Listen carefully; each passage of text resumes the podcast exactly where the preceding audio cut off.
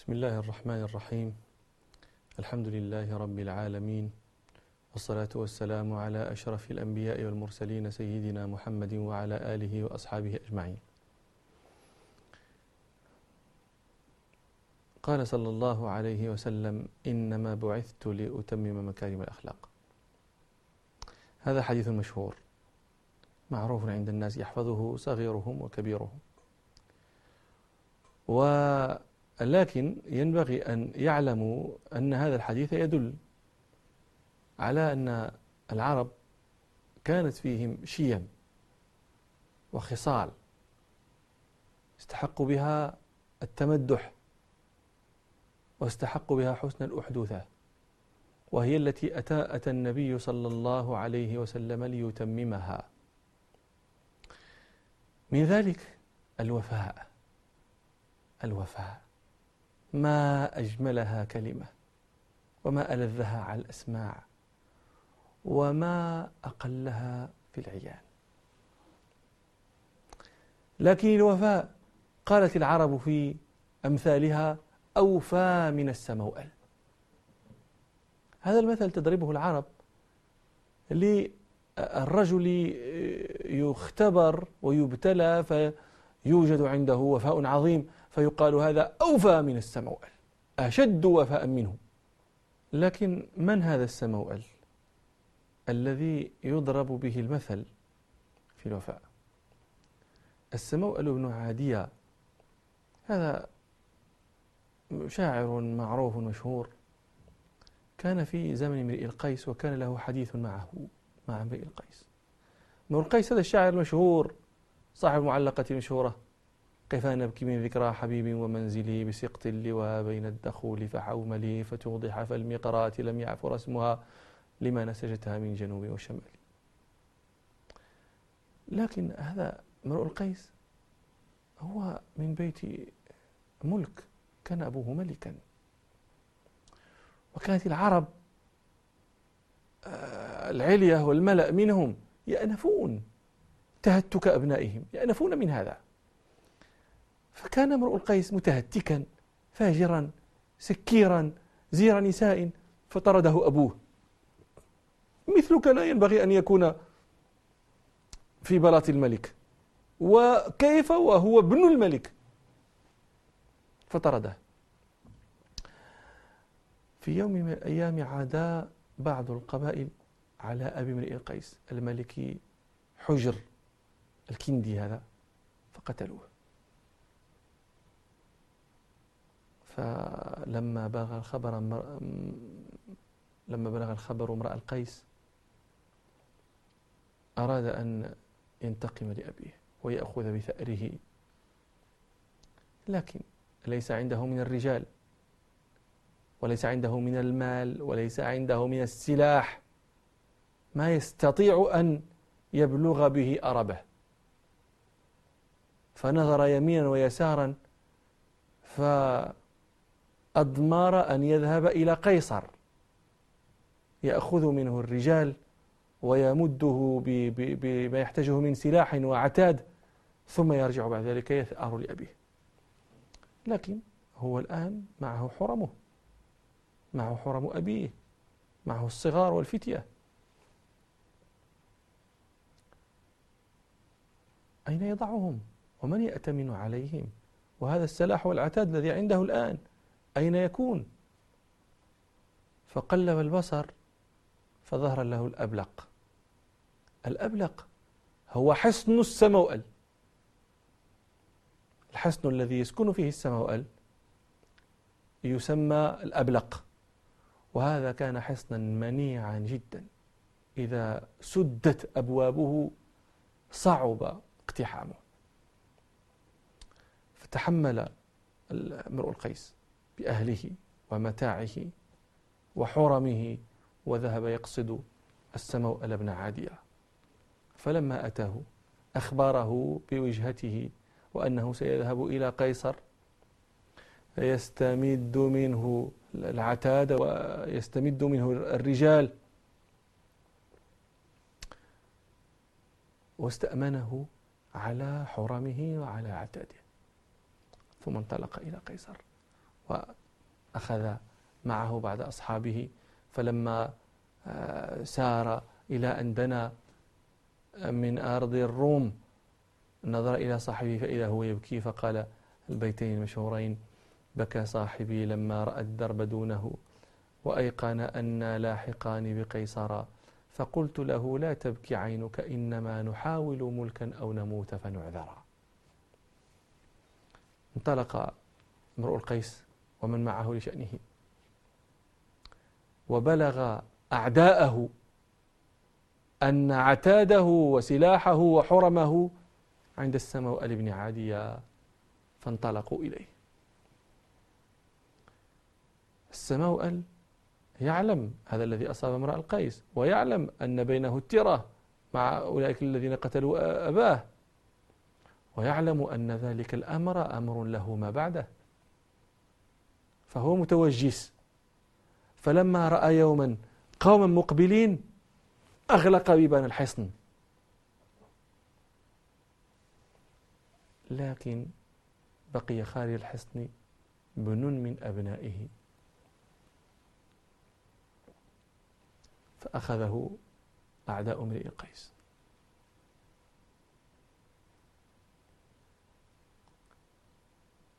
فقالوا للسموال أخرج لنا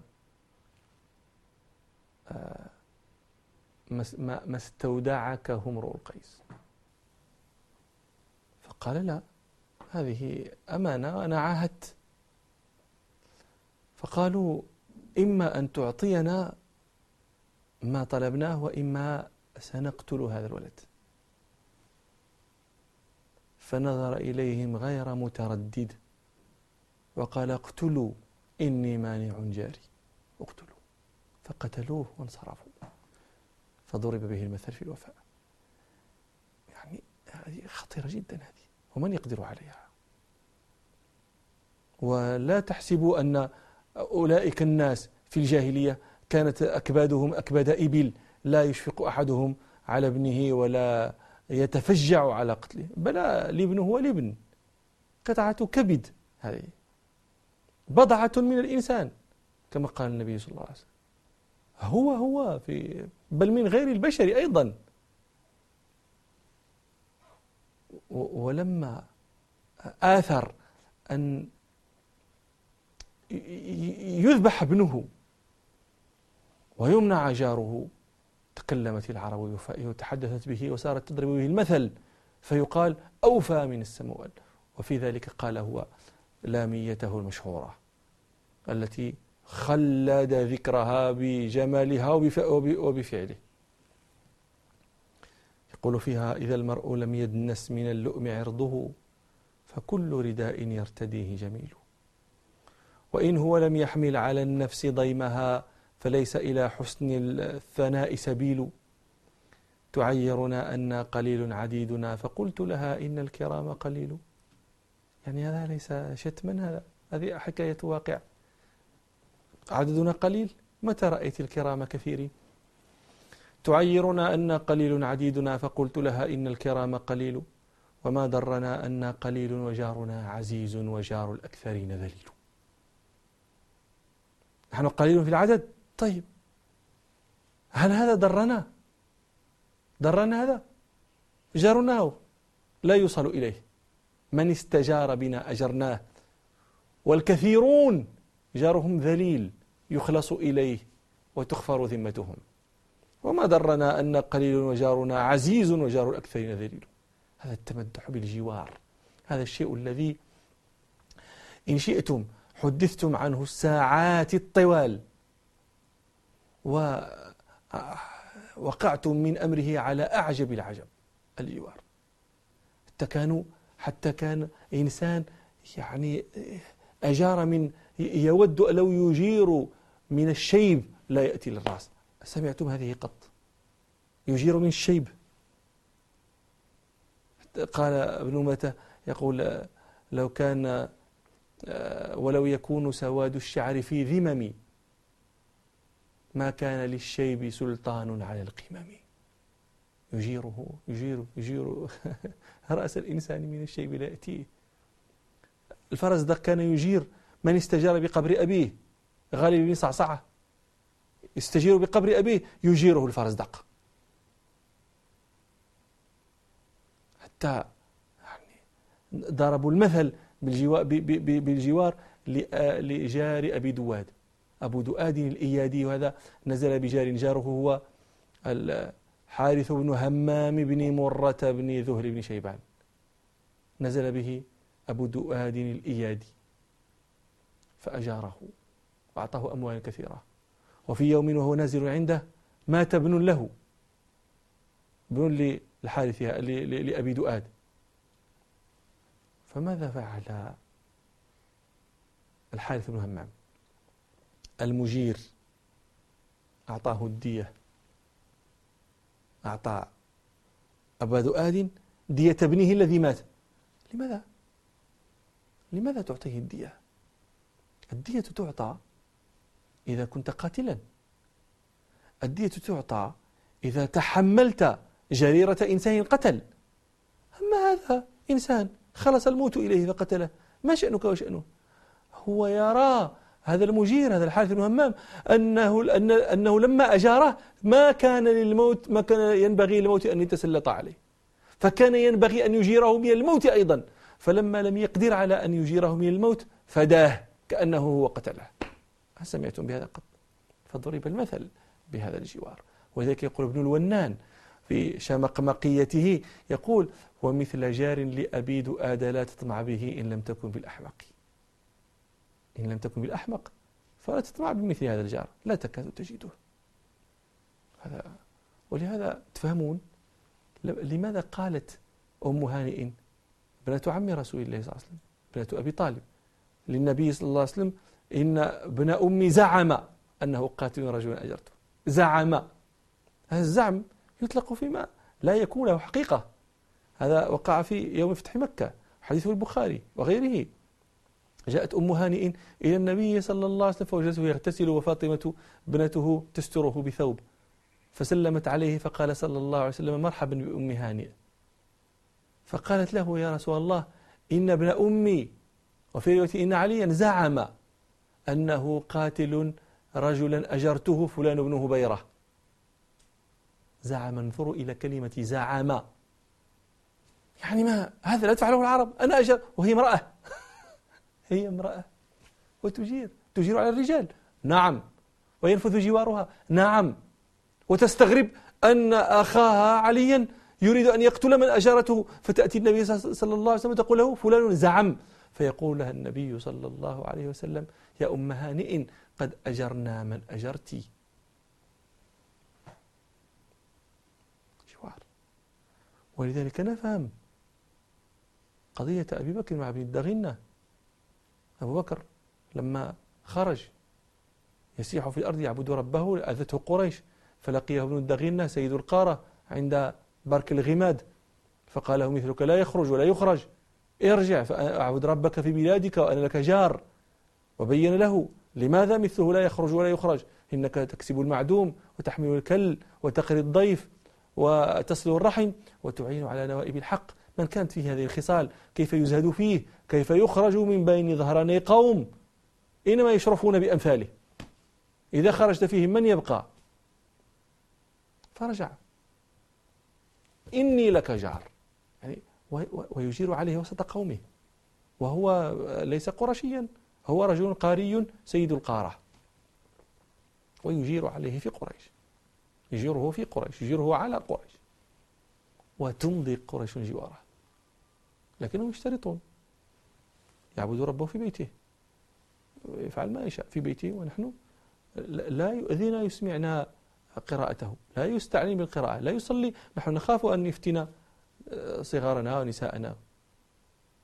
وفعل أبو بكر رضي الله عنه ما اتفقوا عليه وصلى ما شاء الله له أن يصلي في بيته ثم بدا له أن يبني مسجدا في فناء بيته ففعل. فلما بني المسجد صلى فيه. وكان رضي الله عنه رجلا قريب الدمعة رقيق القلب لا يملك دمعه إذا قرأ القرآن. فكانوا يجتمعون حوله يتقصفون عليه يستغربون لهذا. فدعا كفار قريش. بلد دغينة يا ابن الدغينة قد آجرنا قد قد أمضينا جوارك أنفذناه علينا لأبي بكر لكن بشرط أن يفعل كذا وكذا لكنه أبى إلا أن يستعلن بالقراءة. ها هو. بنى البيت في فناء بيت بنى المسجد في فناء بيته ويقرأ ويستعلن. ونحن لسنا بمقرين له الاستعلان. هذا شيء لا نقره عليه أبدا. لكن لا نحب أن يتحدث الناس أنك أننا أخفرنا جوارك. شو أهربته لا يتحدث الناس فأتى ابن دغينة يا أبا بكر قد رأيت وقد علمت ما عاهدت الناس عليه. فإما أن تمضي تمضي على ذاك وإما أن ترد عليه جواري فإني أكره أن يتحدث العرب أني أخفرت في رجل عقدت له. فقال أبو بكر رضي الله عنه فإني أرد عليك جوارك وأرضى بجوار الله. هذا هذا الجوار هذا الوفاء. هذا الرعاية للذمام. هذه الرجولة هذه الفتوة.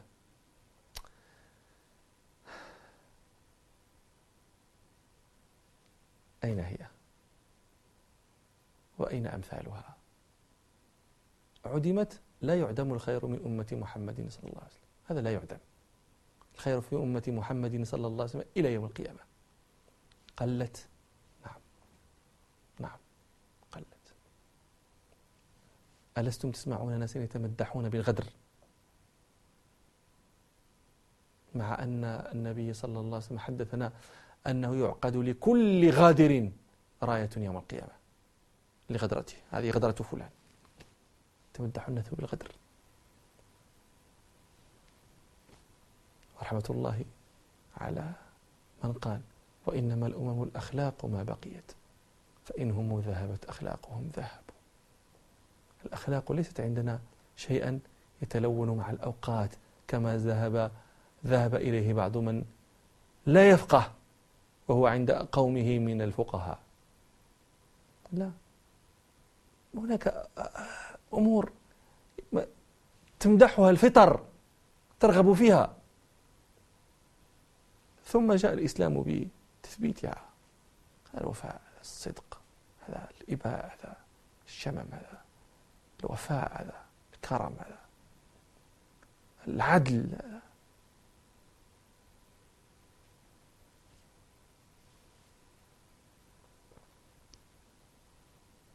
نسأل الله تعالى أن يكثر الخير في أمة رسوله صلى الله عليه وسلم.